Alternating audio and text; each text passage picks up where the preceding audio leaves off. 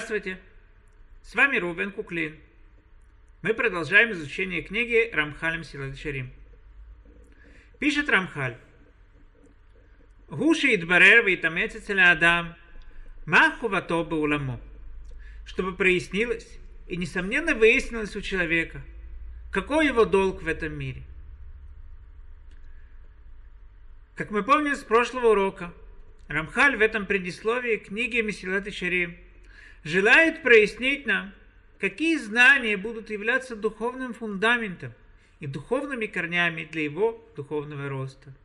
Рамхаль утверждает, что этим фундаментом, этими корнями является необходимость человека прояснить для себя, в чем заключается его обязанность в этом мире.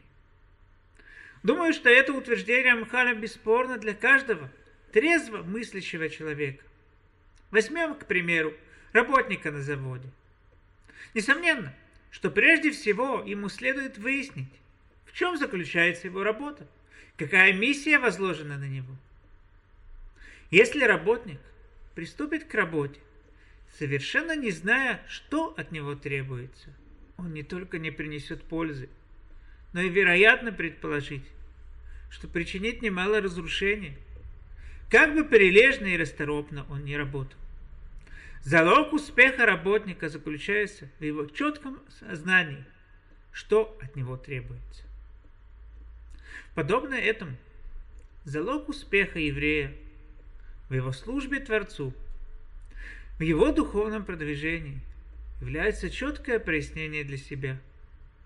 С какой целью Господь привел его душу в этот мир? Какая задача возложена на него Создателем?